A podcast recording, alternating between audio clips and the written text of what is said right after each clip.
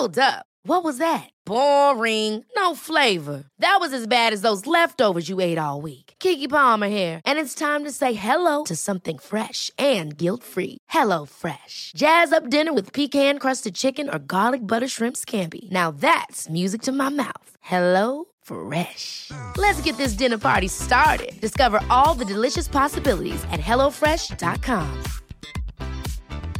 Hey, it's Ryan Reynolds, and I'm here with Keith, co star of my upcoming film, If, only in theaters, May 17th. Do you want to tell people the big news?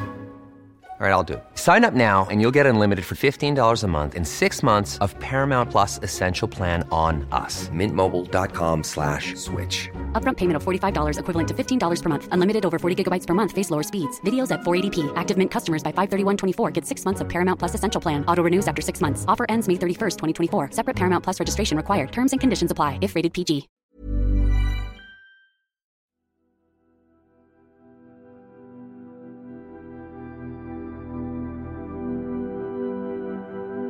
Beswayed and bethithered, beburdened and boot worn. Come thence the pint thirsters, cobble tired and shiver kneed.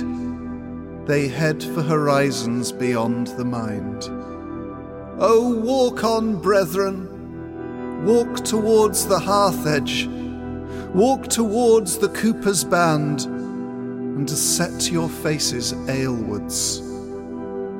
And though that black, wet, black night air may seem unending, it shall reveal its sen in dawnbreak, and thusly reveal you, sen to sen, the moon underwater.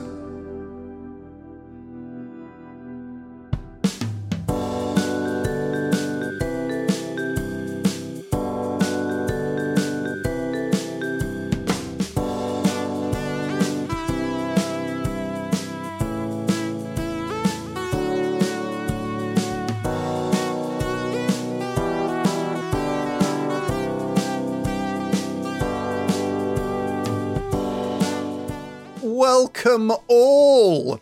Welcome all pint thirsters to the moon underwater.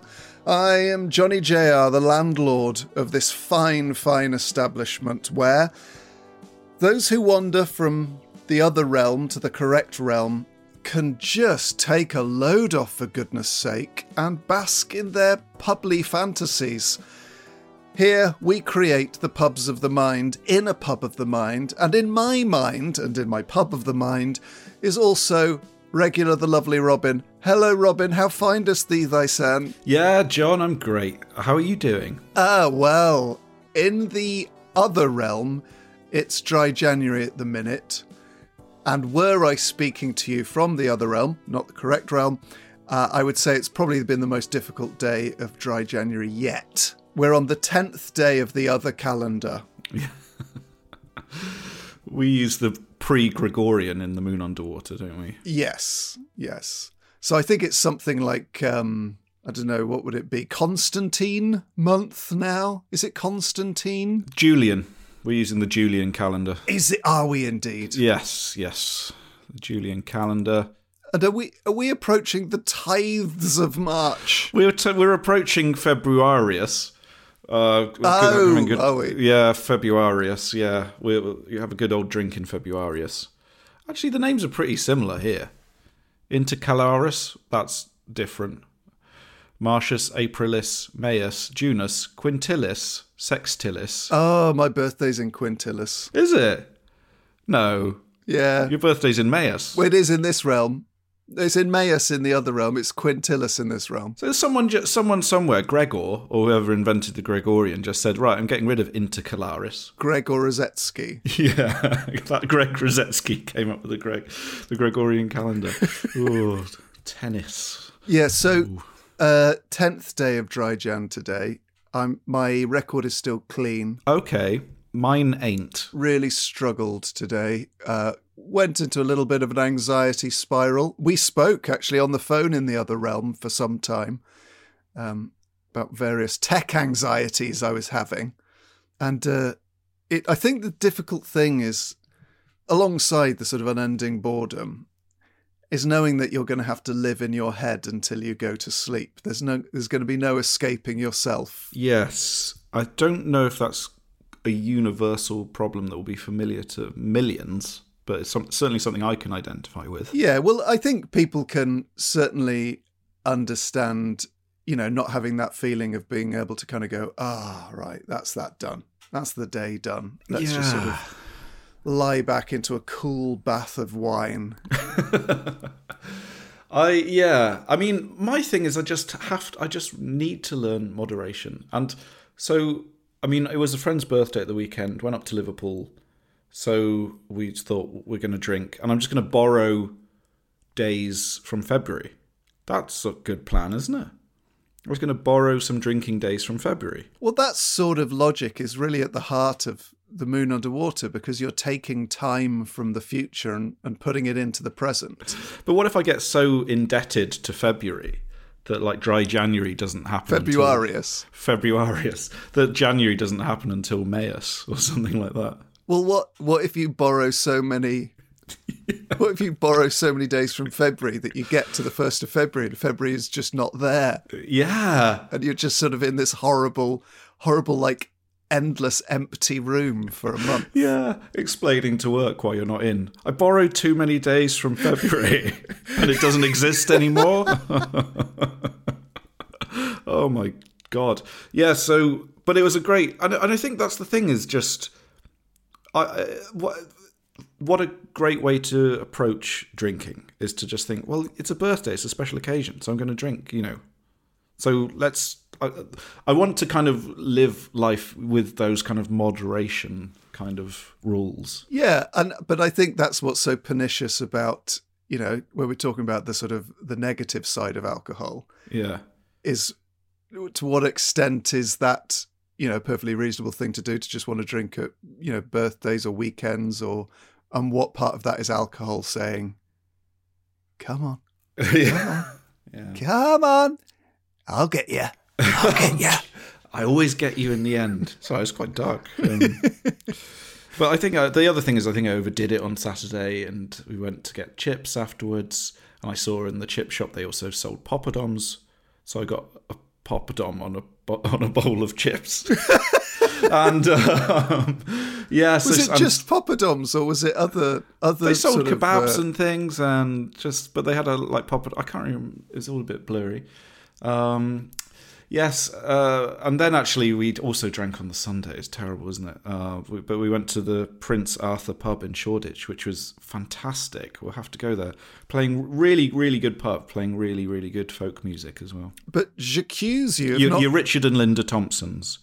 You're jackson c franks You're watersons. It was just quality music anyway sorry j'accuse Oh, well, I was in the process of accusing you for not going to any lovely pubs in Liverpool. I know we missed we missed the pubs. We went to a Beatles museum, and uh, we went to the party, which was in a hired bar, and then yeah, we went.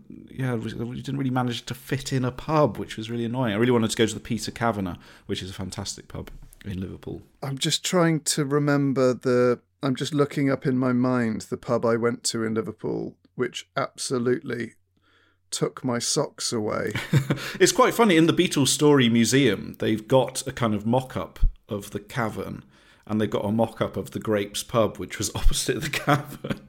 quite like one of those in my house. You know, it kind of had this frosted glass with kind of pretend people inside it. oh, I've got the photos from inside the pub, but I haven't got the photos from outside the pub. But it looks like a, a ship inside. I can hold it. Oh, I can hold it up to your to your mind. It's quite difficult to make out, I guess. There, but uh, really was a superb. But we went to. Oh, I can't even remember the name of the other pub we went to. Goodness me, John, where are your pub lists when you need them? Um, anyway, two superb pubs in Liverpool. One was called Doctor Something. Right. That's no use, is it? Can't just say it Dr. was one was Robert? called Doctor Something, and the other Let's one look- looked like a ship. Let's just look in the old mind. Liverpool pub. Let's Doctor look in the mind. Doctor Duncan's, St John's Lane, Queen Square, Square, Liverpool. That looks nice. Yeah, Doctor Duncan's. Jiminy crickets, that looks beautiful. Oh God, I love Liverpool. I thought Liverpool was just fantastic. It's such a beautiful city. It's one of the great hefty cities It really is. Alongside your Glasgow's, your Newcastle's. I'm gonna try. I'm gonna try and find this bloody pub. Oh, forget it. Forget it. My mind's not working. I can't look stuff up in my mind. Anyway, Robin, um, even though it's dry January, and even though people may or may not be doing it, they may or may not be doing every day, you know, it's real, it's sort of dealer's choice. That doesn't stop the mist, does it now? The mist comes flooding through the letterbox. Yeah, it's quite spooky actually sometimes. Do you see we've got we've got four different letterboxes here. yeah, yeah. Each is for sort of a different sized parcel, but then there's a series of sort of you know the game Mousetrap, Mm. for example, or the Goonies. Uh, when the packages of mist arrive through the different letterbox for the different shapes of mist letter. And, and sometimes I have to do the mist shuffle, don't I, to, to get the mist to appear. Yes. It's not it's not a pretty sight, the mist shuffle, but you know. but then the mist sort of falls and uh, uh, cascades over these sort of various contraptions, like you might get in, I don't know, a Roald Dahl book or something. That's the general vibe. you get what Uh, we're but doing. Rob, what, what are people saying? what are people saying in the mist? Well, had a really nice miss mail in from Charlie, listening from Henley on Thames. Dear Johnny JR and Robin, Having recently listened to the excellent episode featuring Emma Inch, I was delighted to hear her confirming the deliciousness of the Cornish brew Proper Job. Love it. Hearing Emma choose Proper Job as one of her drafts was a lovely surprise, as I was only discussing my own choices with my girlfriend last week, and Proper Job was always the first pick. Furthermore, if you are ever in North Cornwall and find yourself with a scratch that can only be itched by pint, then I can't recommend enough. I can't recommend enough the Golden Lion in Port Isaac. It's an old, old smuggler's tavern with trapdoors and tunnels aplenty, and the views over the port are astounding. I still visit with my family most summers, and to sit with my dad and older brothers on the veranda watching the fishing trawlers return their catch is practically a tradition, made even sweeter with a pint of proper job in hand. Can't wait to go back soon. Love the pod and all the best. That's beautiful, and you can look this up in your mind. Charlie's attached a photo, but the the the, the pub there, the Golden Lion, is an absolute thing of beauty. Looks fantastic. In St Ives. In um, Port Isaac, Okay, I'm just looking it up in my mind.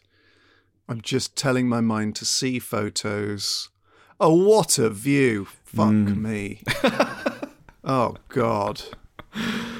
Oh, my God. yeah, it's a hard one to see in, in dry Jan, isn't They it? got proper job on tap in the picture in my mind. They really do, don't they? They do. Oh, God. Oh, God. Can't say something else. Okay.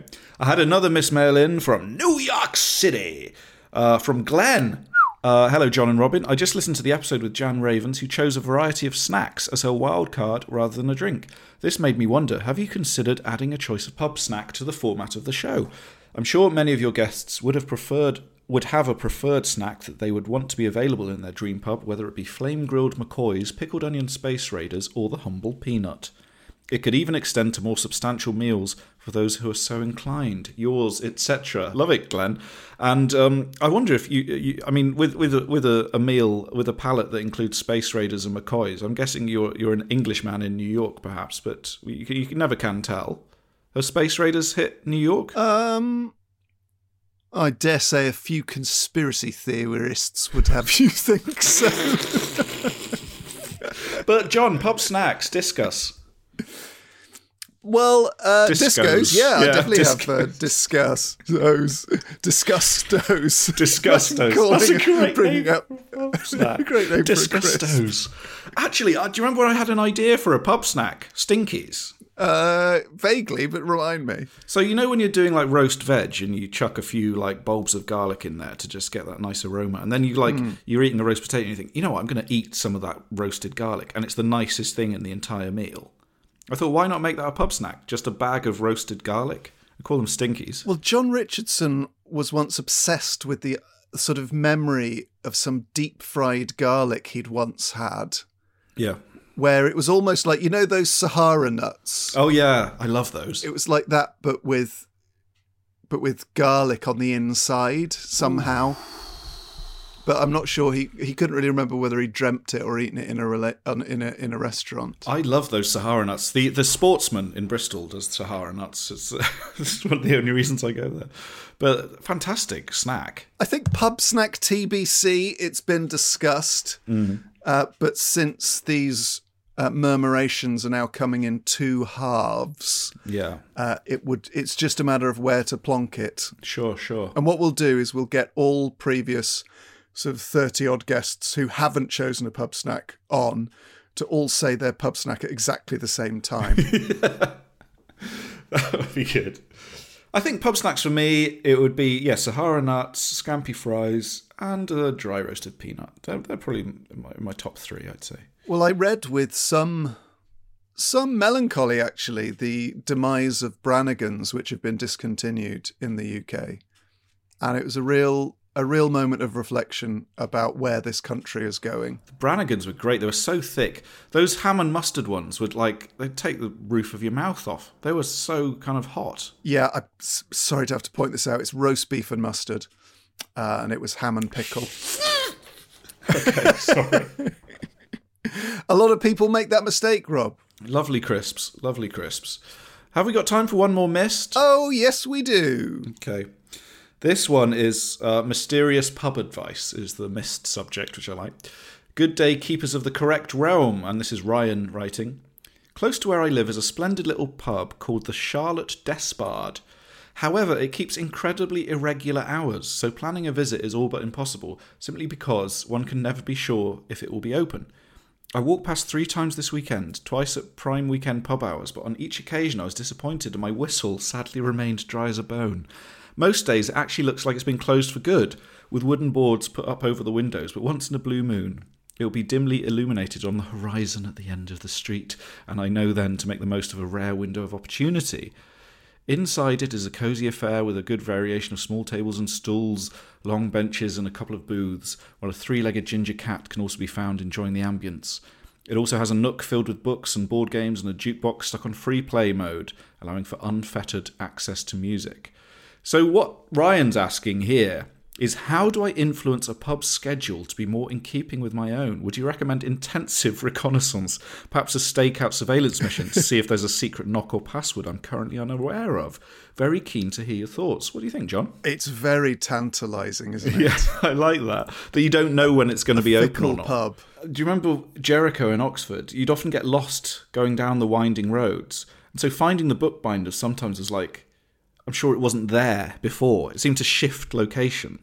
You know, so I do quite like a pub with a bit of mystery. I, I think it it fits into sort of Alistair Green's view of a pub that doesn't accommodate you as well. There's something about the the pub not needing you. yeah. Uh, but the worst the thing the worst thing would be if you walked past it when it was open but you couldn't go in. You'd feel you were using up one of your times when it was open. Yeah. You were sort of losing units of pub opening. Yeah, yeah, yeah. Well, here's a question: Is it worth it for those magical moments when the stars align?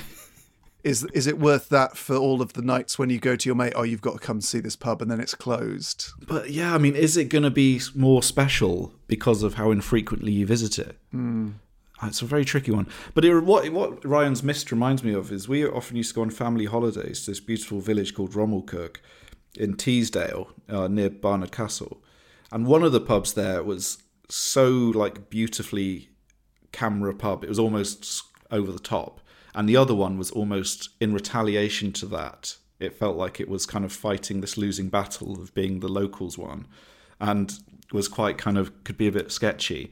And like one time we went in and it was just after the smoking ban, and people were smoking up the chimney, lying on the floor. Oh, I used to do that at my mum's house. yeah, and it was just like it was a real much more kind of basic but still really nice pub and it also kept very irregular hours as well so that's the, what it kind of reminded me of that sometimes it's quite nice to have a pub that's a little bit kind of you know alternative we were at uni when pubs used to close for lunch yeah or in the afternoon. You remember the Harker Arms used to be open midday till two, and then four. i know and what four would you do Close. what do you do, do in do for two- two hours? what i going to do for two hours Yeah. oh man Oh, well, do keep your mist coming to john at moonunderpod.com. Uh, we absolutely love all the correspondence we get. And head over to moonunderpod.com. It's Sen um, to uh, find out how to support the podcast on Patreon.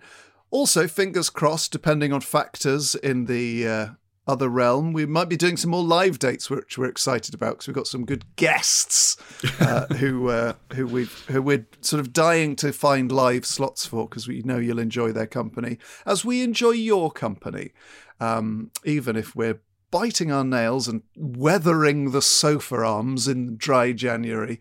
We still do find a lot of pleasure in coming here to the moon underwater and um, someone is about to arrive so i do need actually uh, to give the sofas a bit of a dust down because they've got a sort of it's dust but it looks like dew like emerald dew Yes. bejeweled dew on the sofas which is lovely to look at but you feel bad sitting on it because it does get on your clothes Yeah. I mean, people come here through the Emerald Glen on a dun brown horse, and, you know, that, that dew from that Emerald Glen just goes everywhere. It does. But the great thing about the sofas here is every time you stick your hand down the side, you find a shiny pound.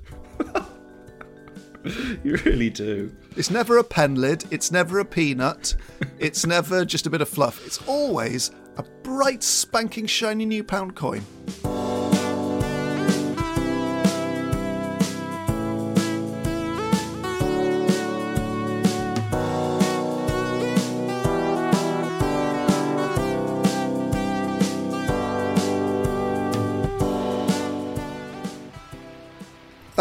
Robin! Robin, look out of the window. Can you see the smoke signals? Can you see the smoke from the chimneys across the road? Yes, yes, yes. They're sort of tro- smoke signals in the traditional sense, in that they are spelling out a message, but the smoke is in the shape of pints. Oh, lovely, yeah. Is it Morse code? Like a pint is a long dash, and a short one is a half. a half, yeah. A half pint is a dash, uh, no, a dot, and a pint is a dash. That's right. yeah, lovely. And I think they're, they're saying, they're, let me read it as it live. Ye is the first word. That's what, ye, yeah. Hast, have. Hast, hast, yeah. Visitation hence. Visitation henceforth. Ye hast visitation henceforth. That's what the smoke is saying. That's what the pints and halves are telling us. And if I'm not mistaken, that visage at the door is in fact the visitation hence. It's Pete Brown. Hello, Pete. Hello. How are we Come doing? in, come in, come in. Make yourself at home. Thank you very much.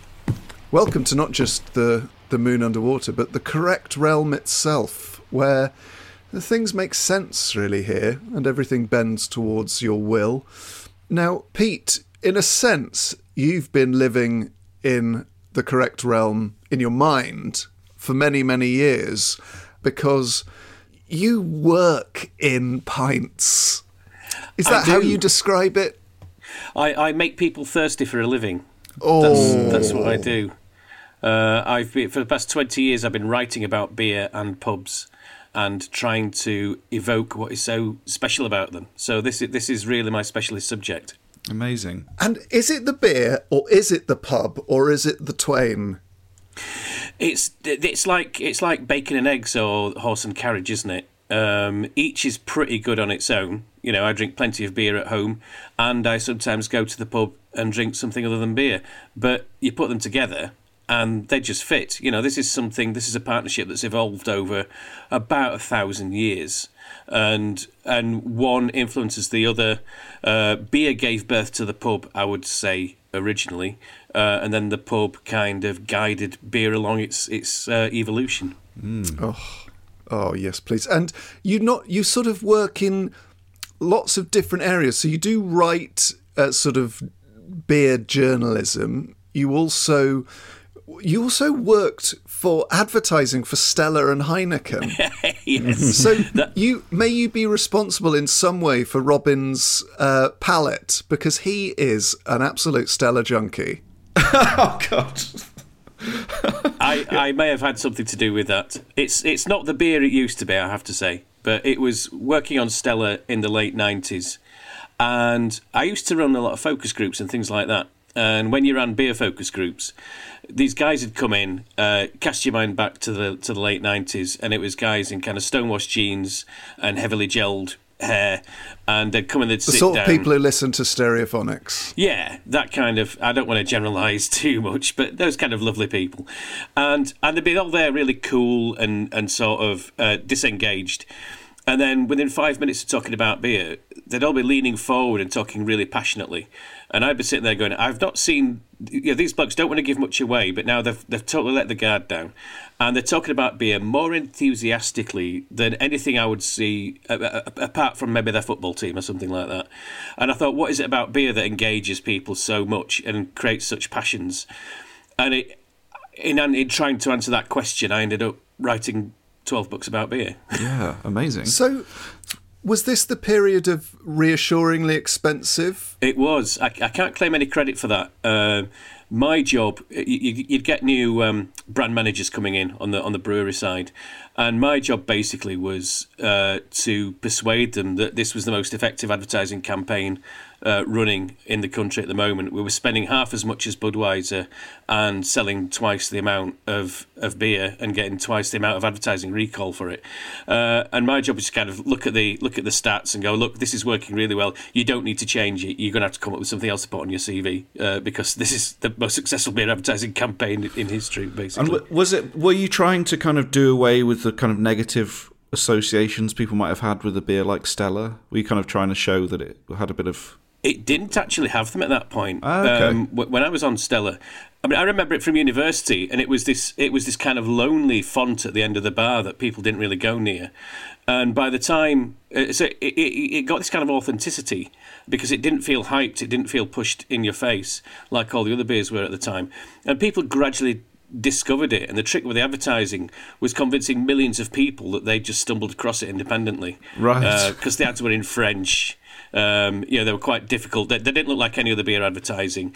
You kind of remembered three words of French from school, and that. And but the, the, the trick, the trick was that the ads could have been in Swahili because it was all visual. You, you knew what was going on. You, you didn't have to understand the language, but because you knew a few words, you thought you understood it. So the ads made you feel cleverer, and they were quite filmic. And it was only what what we did was we made it too popular. And that's when it started. That's when it started getting the negative connotations. Oh right, so Um, you're responsible for the negative connotations. yes. My my last ever meeting before I left was the first time I heard the term wife beater. you ch- Um, really? And then it kind of yeah. Wow. Yeah. So I, I got out. I, I got out before it all went tits up, basically. wow. Was, was that sort of a big cloud over the brand? Because it's such a horrible f- phrase. It's such a. And especially the way it's sort of used so offhand to refer to something so serious. That was that a big worry for them? It was, and they didn't. I don't think they handled it the right way because by that time it wasn't this exclusive premium brand anymore. They wanted it to be a mainstream brand, and so it's becoming very popular. It was out there. It was on price promotion in the supermarkets. You know, that's what killed the the reassuringly expensive sort of idea, and and it carried that it carried that tag with it, and it in the end they they reduced the ABV on it twice within a few years. so um, just talk us through that because you said it's not the beer it was, and quite a few beers have reduced their ABV over time, but others have increased it because I remember even in the 90s. It was not unusual to get a lager that was under 4% on draft, but you, you would just never ever find that now. So, why did some increase and some decrease?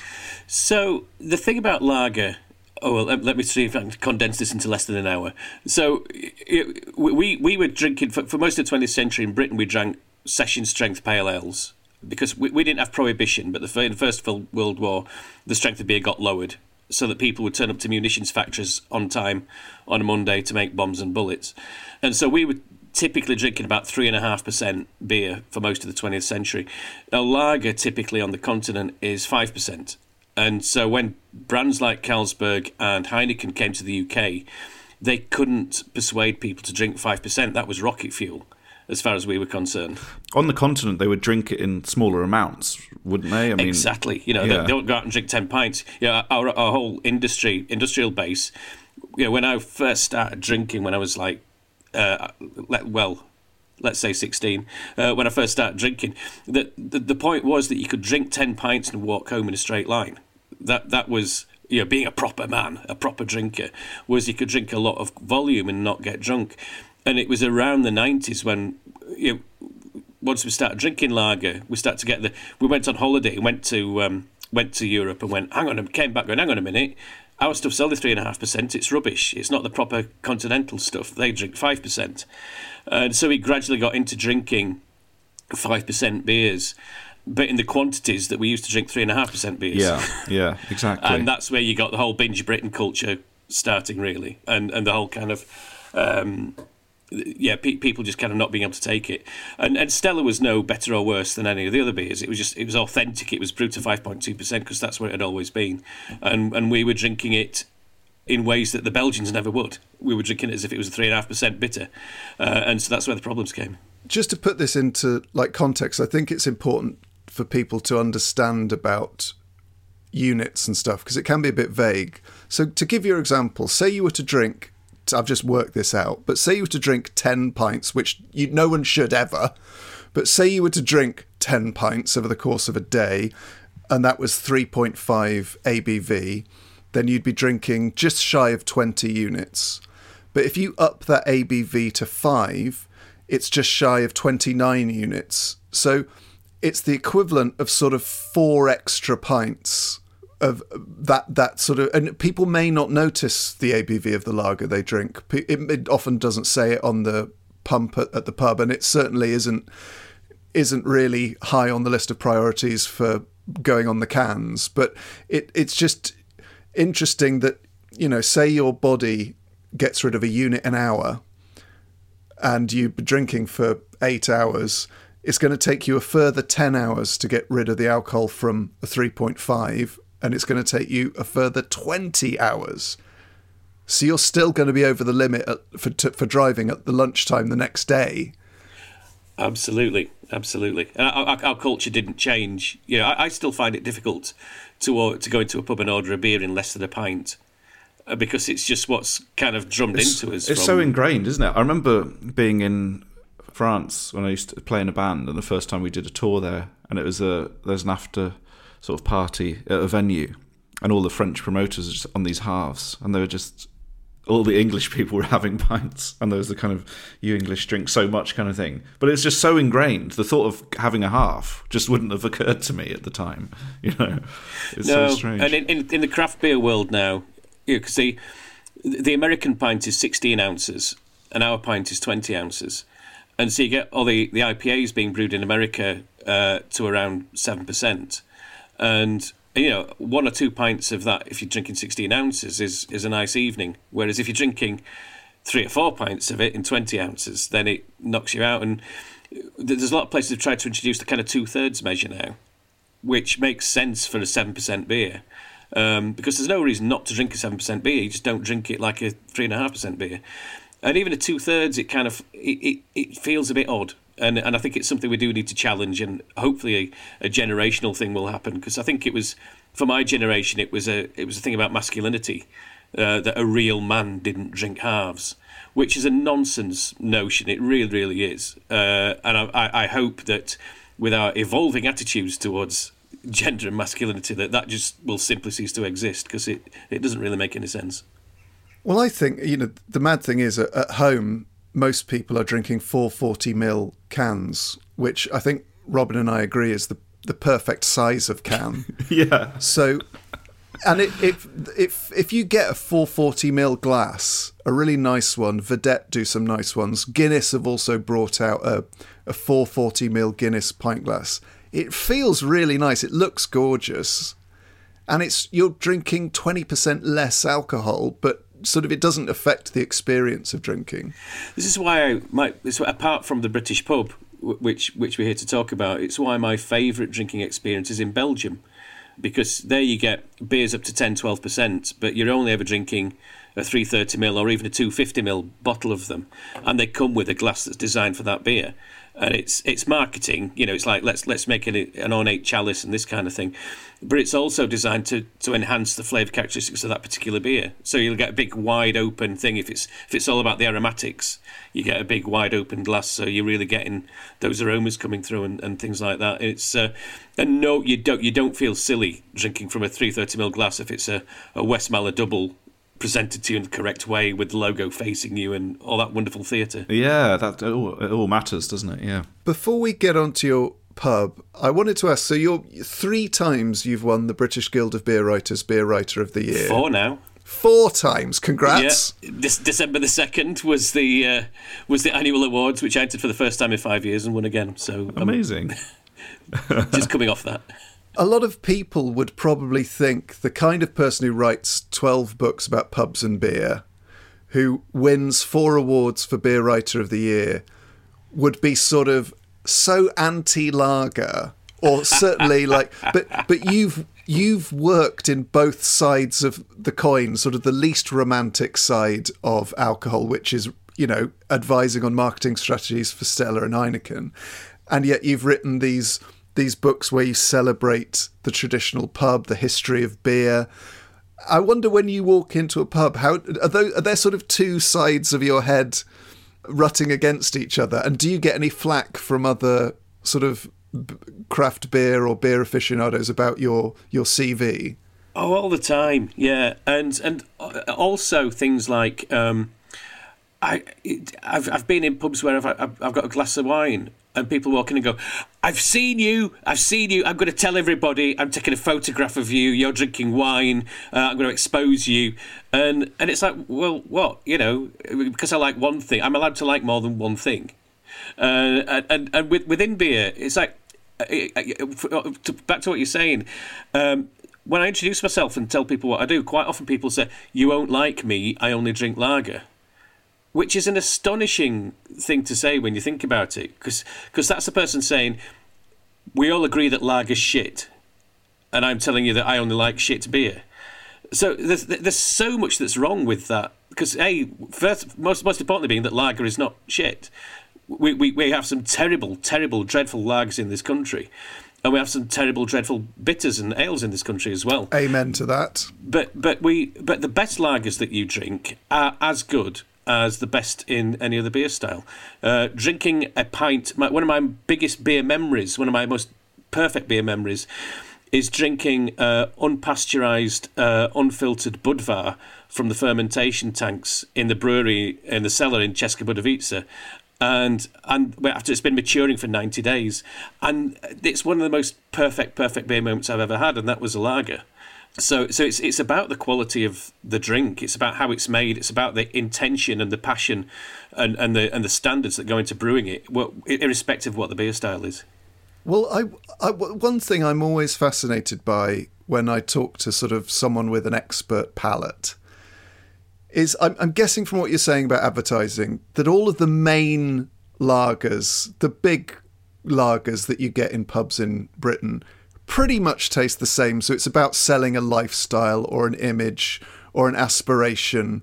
Because to be honest, if I see an advert with a load of people, you know, on a yacht drinking Peroni that's being kept cold in the sea, I just I know that I hate Peroni because I hate lager. I just it, it's not a it's not a kind of snootiness. I just hate the taste of lager. Whatever whatever it is that makes lager taste of lager is not for me. But if you were in a, well, we might get onto this, but what are the good big lagers and what makes them different to the bad big lagers is what I guess I, I want to ask. So there's there's a, two things that the main one is the word lager is German for to store. And lager gets its name from the fact that a good lager, after it's been uh, fermented, uh, undergoes this period of cold conditioning at like two degrees Celsius for at least 30 days, or up to 90 days.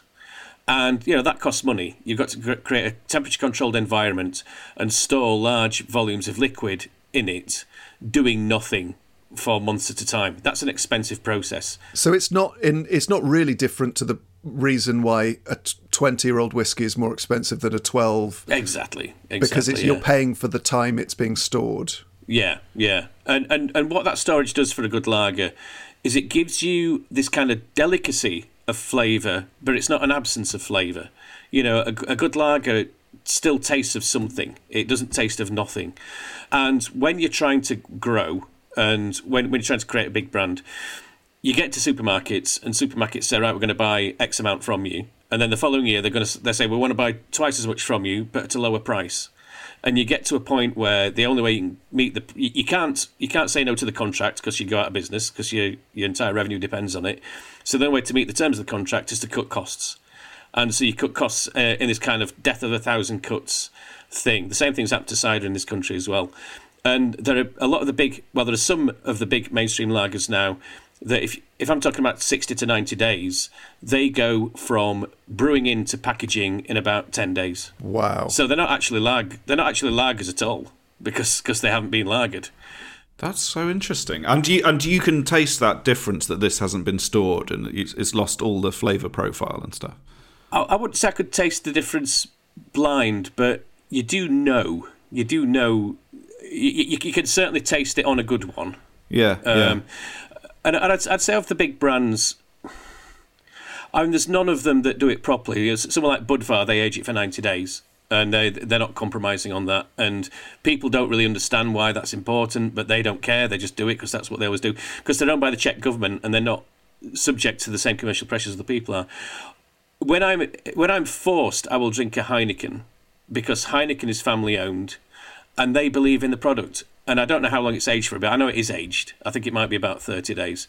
It's a bit too sweet for my palate, but it's a well made, well constructed beer in a way that some of the other some of its competitors just, just aren't. They're just not they're, they're just not proper beers. So, what's the worst lager you've ever tasted? You're really pushing on this. aren't you? Uh, I would say I would probably say Corona. Really? yeah, I should agree. Yeah. Uh, if you ever, if you, there, there's a reason why people why they get you to drink it ice cold from the bottle, because eighty percent of uh, flavour is actually aroma, and so if you drink something straight from the bottle like that, it's the equivalent of holding your nose. You know when you've got a cold, you can't taste anything. It's because you're not getting all the uh, olfactory stuff in your in your in your in your nasal cavity.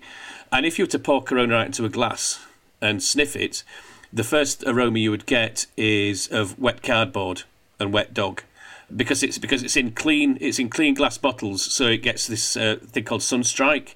Uh, so the ultraviolet rays cause a reaction in the hops, which create these off flavors. So every single bottle of Corona you ever see anywhere is off. That's because so it's in clear glass. What, wait, I've got a, I've got a question about green glass. Then bottles in green glass have a distinctive aroma, and it's an aroma of what I like to call Mer Dubliani. Do, do you know what I mean by that? There's the kind of No. the, the smell of the smell of marijuana. Do you ever get that off a Oh, green bottle? Yeah. What's going on there? Uh, I've never I've never correlated that. I mean, g- green is better than clear, but not as good as brown. Right. So what's the difference? It's just just the amount of UV light that gets through into the beer, and uh, and green green screens out some of it, brown screens out most of it, and and this is the eternal dilemma of marketing because people don't like the look of brown bottles. They look dull and a bit shit and a bit old fashioned compared to clear bottles, which look really great and fresh. But actually, brown is the best possible quality you're going to get, apart from cans, which of course now have no UV light at all. So that's why a lot of uh, sort of smaller microbrewers are moving to cans if they can get the capacity to, because the, the beer tastes fresher at delivery. Pete, this is one of the best chats I've ever had in my life. Yeah. I'm loving this.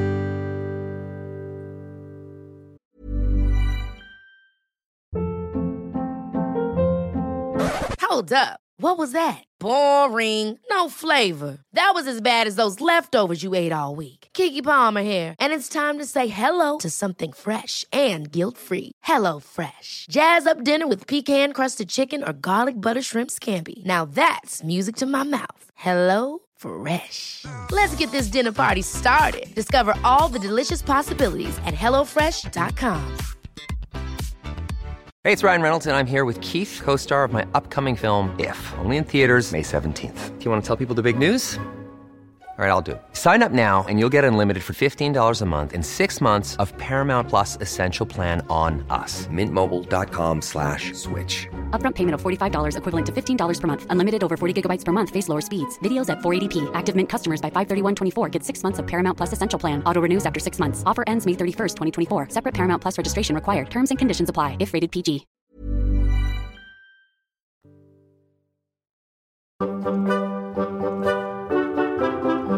Hello, I'm Dave Berry, and I am fascinated by my next door neighbour. His name is Neil Srinivasan, and he's a leading cardiologist. Since I moved to this particular part of London, Neil and I have started to become friends. Our polite greetings over the fence turned into garden barbecues and drinks down the local pub.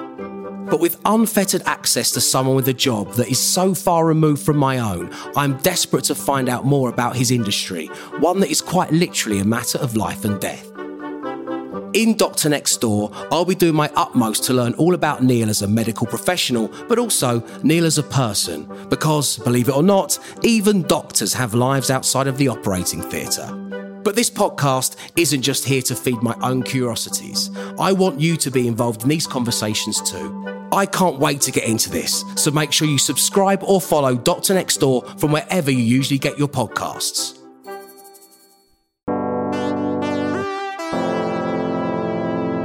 Uh, but we absolutely have to get on to creating Pete Brown's dream pub. I think we might talk about what the pub looks like a little bit later because we have taken up a lot of your time firing questions at you about shit lager, but it's so illuminating. So we're going to start with draft. You've got two draft choices in your pub. What are you going to have? Uh, so the first one is Timothy Taylor Landlord. Interesting. It's got to be on cask, uh, and this this means that the actual owner of the pub needs to know what they're doing in the cellar, because landlord will change. It'll present itself slightly differently depending on the ambient temperature in the cellar, the the atmosphere, all this kind of stuff, and and so it's got to have a landlord who, who, who loves this beer and absolutely knows what they're doing with this beer. But it's just the perfect. If if, if someone was saying convince me about ale, I've I've never had one that I like. I don't see what the point is. Then then that would be the, the beer that I would use to to convince them. Well, it'll depress you to know that my last experience of Tim Taylor was an off pint served in what's our what's our code word for Greene King, Robin? Gawain and the. Uh, yeah, in a Gawain and the pub. yeah. Um, and it was it was not just a bit off; it was sort of vinegar. And I I gave it to the landlord and I said, "This is." This I said this is off, and he tasted it. It was like, oh god, yeah, that's really gone. And I was like, how do you? It's half past six on a Friday night. How do you not know that? But um, what what makes it so good? Because I like Landlord. I just wonder if I don't often have it kept well enough. If you if you don't adore it, then that's probably it. And and the the thing about a cask ale is it's still it's still alive in the cellar. It's still undergoing this second fermentation, so it's got it's got live yeast in it that's still working in the beer, and that means you know it's like a it's, it's like a pint of fresh milk. If you if you leave that out on the side for too long, it's going to go off, and it's the same with cask ale. It's uh, it needs to it's going to the cellar. It needs to be tapped and vented. It needs three days conditioning and then you need to taste it to make sure that it, the condition is just right. And then once you got to that point, you put it on sale, and you either in a perfect world, in the, in the perfect pub in the Moon Under Water, you'd either sell that entire uh, cask in three days, and any that was left, you'd take it off again because it, has- this window of perfection. Uh, and either side of that, it's not great.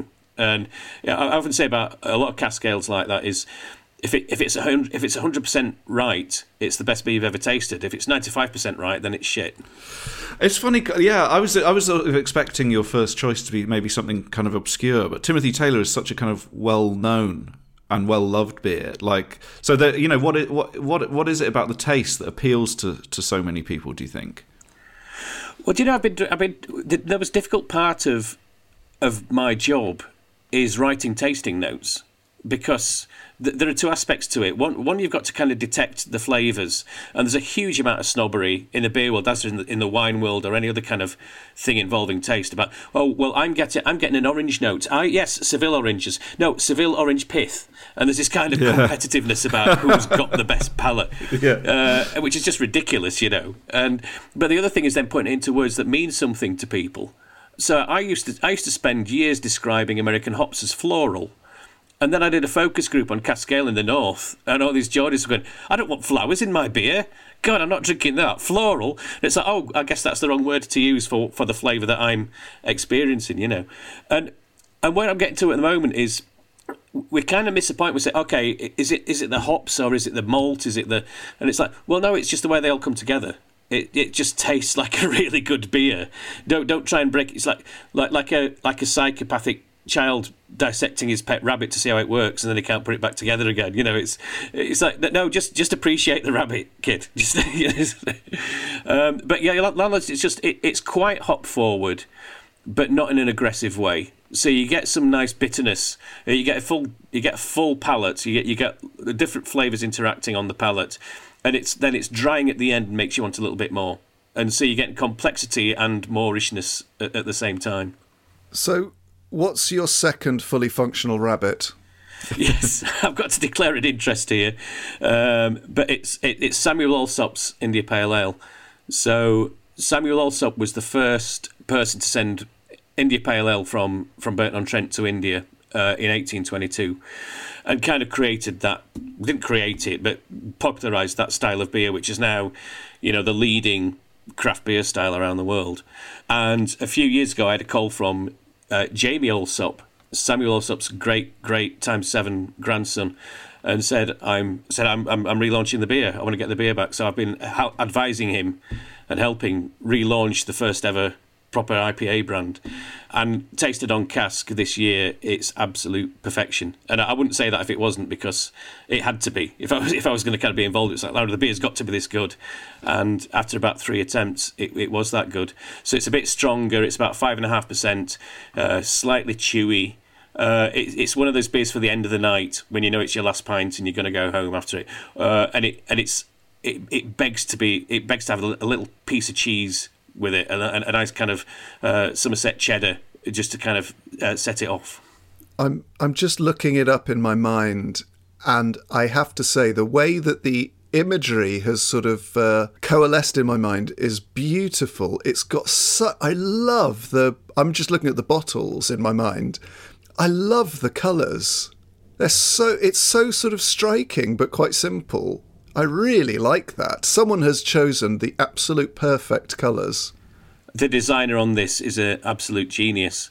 Uh, is a, a guy called Alec Tier, and um, he's very good at taking classic Victor, because it's all based on the old imagery from the 19th century, and he's very good at taking those images and making them modern in ways that, unless you're a professional designer yourself, you, you can't tell how he's done it. You can't see what he's done. But you know, you, you probably think of any quite a lot of designs where it's like, well, it looks Victorian, but it also looks contemporary and cool.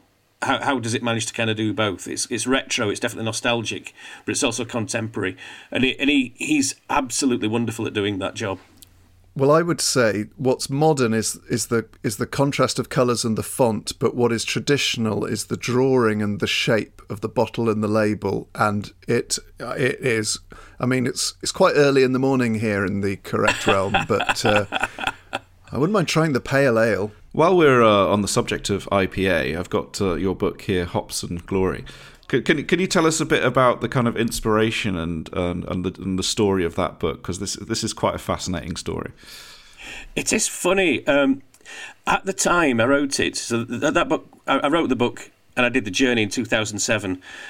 And, and at the time, there were a lot of these blokey travel books where people get drunk in a pub and for a bet decide to take a, a fridge around the coast of Ireland and, and Right, things yeah, like that. I know the thing. Mentioning yeah. no names, but a very specific travel book.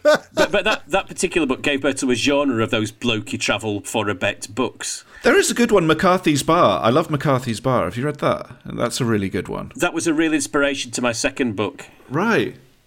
McCarthy's Bar is where the, the author goes visits every pub called McCarthy's in Ireland or attempts to, and he, yeah, yeah. and he's it, it's slightly elevated. It, I think that book is slightly elevated above that genre because it's, it's got some real depth to it, and it's got a proper reason to. He's he's called McCarthy. He's called Pete McCarthy. Uh, the premise is it'd be rude to go past a pub with your name on it, and it's that that was a real inspiration when I did when I did, so my second book, Three Sheets to the Wind, was was my first travel book, and I kind of learnt I kind of learnt what I knew when I started that from him, and then that book won an award, and then after it won an award, I was in the pub with my mate, and this really happened. And he said the thing about Three Sheets to the Wind was you got on a plane and you went to Belgium, and you got on a plane and you went to the to America. It, it wasn't an actual voyage; it was a bunch of short trips. He said you, should do a proper you should, you should do a proper voyage, a proper beer voyage. And I said, well, the thing about beer is famously beer doesn't travel well. There aren't any real beer voyages. Oh shit, I've just remembered one. And the beer voyage I remembered was the journey of, of India Pale Ale, which got its name because it was brewed in Britain, mainly in Burton on Trent. Then it went on a six month sea journey through the Atlantic, round the Cape of uh, Good Hope, uh, through the Indian Ocean, and into Calcutta. And it, and it magically matured and conditioned on this journey. And when it arrived in India, it was a different beer than the one that had left. And India Pale was becoming increasingly popular as a beer style at the time. And I thought everyone tells that story. No one has recreated that journey to see what that change actually is like. So you sailed round the Cape of Good Hope. Yeah. So as soon as I had the idea, I had to do it. It was like it it it, it possessed me, and uh, it was just like there was no choice. I had I had to do it. As soon as I realised I had to do it, but my first feeling was one of total dismay. Because it's like I'm going to do this, and and I'm not a traveller. I'm not someone. I'm not an intrepid. I've never done you know taken a year out travelling or anything like that, and also no ships sail that route anymore because you know the Suez Canal opened in 1869. Because that journey was so long and so arduous, they dug a canal through Egypt so that no one had to do it anymore. Um, and from the 1870s onwards, anything going to India, it took three weeks through Suez.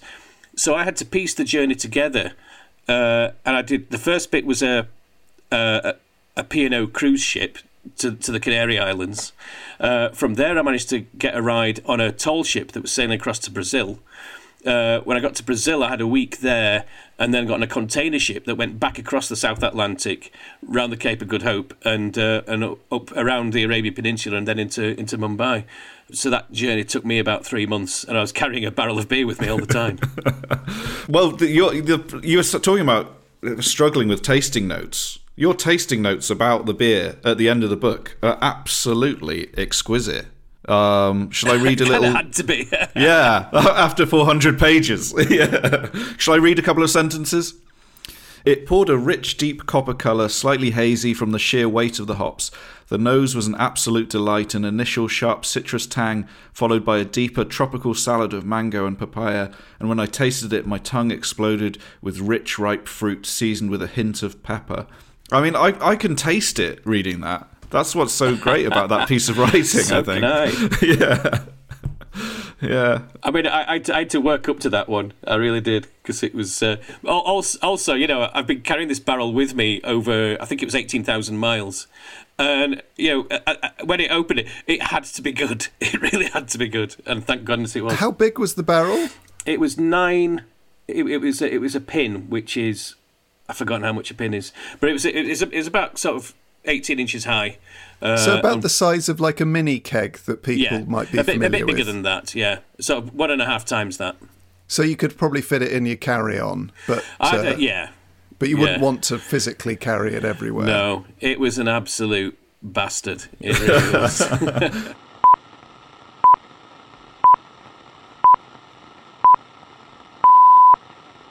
Now the shipping forecast issued by the Met Office. Viking, west, variable 2 to 4, occasionally westerly 5 at first, east, northerly or northwesterly 4 or 5, becoming variable 2 to 4, west, slight, occasionally moderate at first, east, slight or moderate, in west, occasional rain, good, occasionally moderate, north at Sierra, Northerly or northwesterly, 4 or 5 pints, occasionally lager at first, becoming variable 2 to 4, slight or whisky, occasional rum, desire becoming fervent, pubs, occasionally distant, South Utsira, Pinterley or North Pinterley, 4 or 5, occasionally cider, becoming pubs 2 to 4. Slight or moderately drunk, occasional rain. Pub appearing in mist, variable. German Bight, variable 2 to 4 pints, becoming cyclonic 3 to 5 pubs. Pubs or pubs.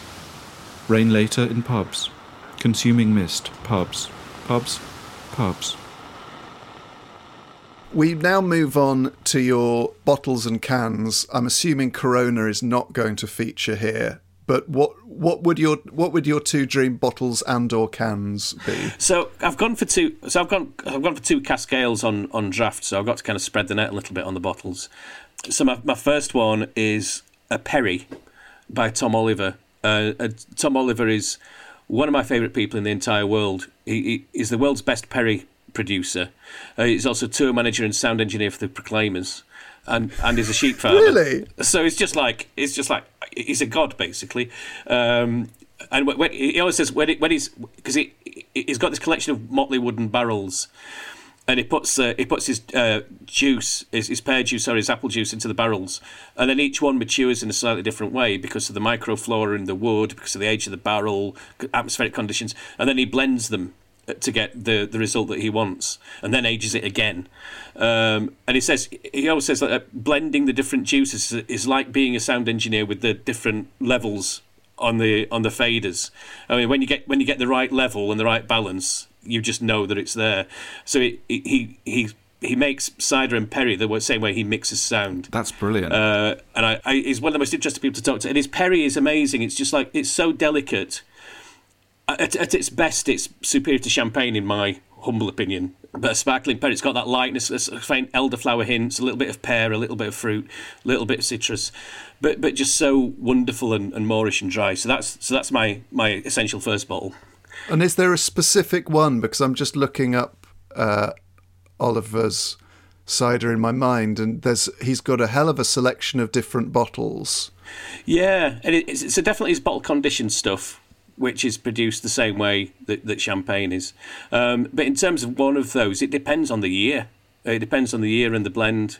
Uh, you know, it, it's variable. So, well, you are welcome to uh, to whatever is the, the current or greatest vintage of Tom Oliver Perry, bottle conditioned. Looks superb. Uh, what's your second choice? And so I've got to. I've got to. I mean, I did mention that I do occasionally drink wine, and I, I like wine as my off-duty drink. It's it's the one I don't have to think about. I don't I don't have to analyze. I part of my brain is not working. Yeah, part of my brain is always working when I'm drinking beer or cider, uh, and wine I can just switch off. Uh, so I'm going to put uh, Cloudy Bay Sauvignon Blanc in there, which is a, a beautiful wine, and it's uh, three three bottles of that wine is is uh, how me and my wife got together. So uh, three bottles. Well, sort of are, but but try to keep within government recommended yeah. guidelines. It's, it's, it's, not the first time it's been in the Moon Under Water as well. It's a very popular choice. Oh, good, good. Yeah, yeah, it's a great one. But it might be a first for Cloudy Bay, is it, Robin? No, I think we've had a Cloudy Bay, haven't we? Oh, oh, we oh, have we had some oyster bays before? We might have had an oyster bay, the um, the newsagent champagne. The, yes, the one, the one that tries to be Cloudy Bay, but uh, pretends to be Cloudy Bay. Cloudy Bay is lovely, yeah. What a superb opening selection. We've got Timothy Taylor's Landlord and Sam, Samuel Allsopp's IPA on draft. We have Tom Oliver's Bottle Conditioned Perry and Cloudy Bay Sauvignon Blanc in bottles and cans. But before we get into the uh, nuts and bolts of Pete Brown's dream pub, uh, we have to break for our pub quiz to end part one. So I hand over to resident brain box Robin Allender.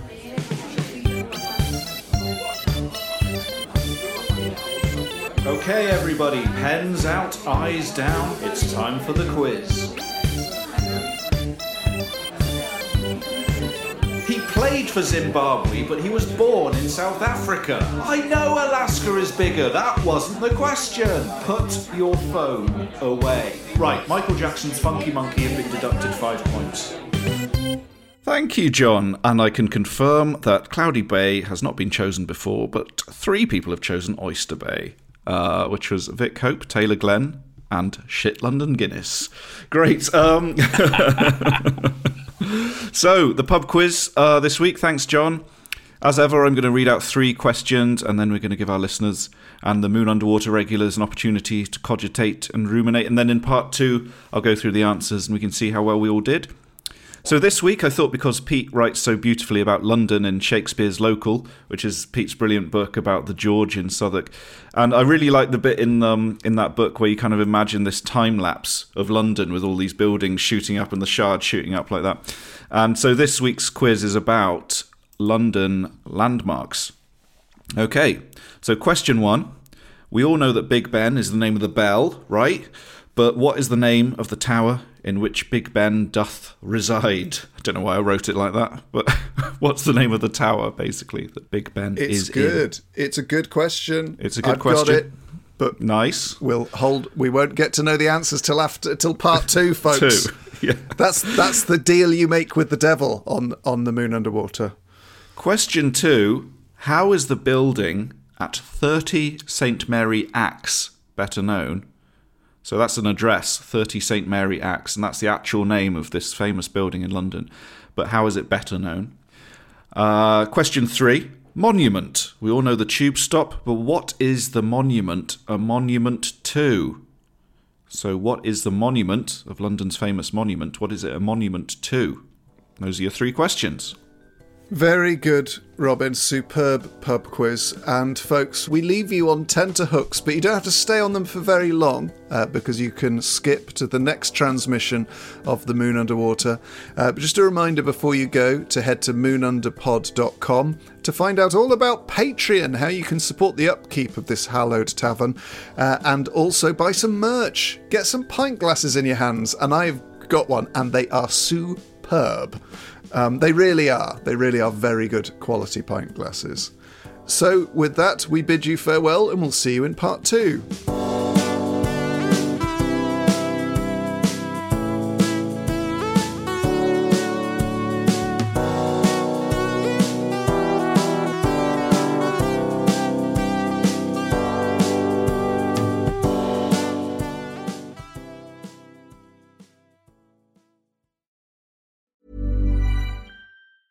Even on a budget, quality is non-negotiable. That's why Quince is the place to score high-end essentials at 50 to 80% less than similar brands. Get your hands on buttery soft cashmere sweaters from just 60 bucks, Italian leather jackets, and so much more. And the best part about Quince, they exclusively partner with factories committed to safe, ethical, and responsible manufacturing. Elevate your style without the elevated price tag with Quince. Go to quince.com slash upgrade for free shipping and 365-day returns. Hold up. What was that? Boring. No flavor. That was as bad as those leftovers you ate all week. Keke Palmer here, and it's time to say hello to something fresh and guilt-free. Hello Fresh. Jazz up dinner with pecan-crusted chicken or garlic butter shrimp scampi. Now that's music to my mouth. Hello Fresh. Let's get this dinner party started. Discover all the delicious possibilities at hellofresh.com.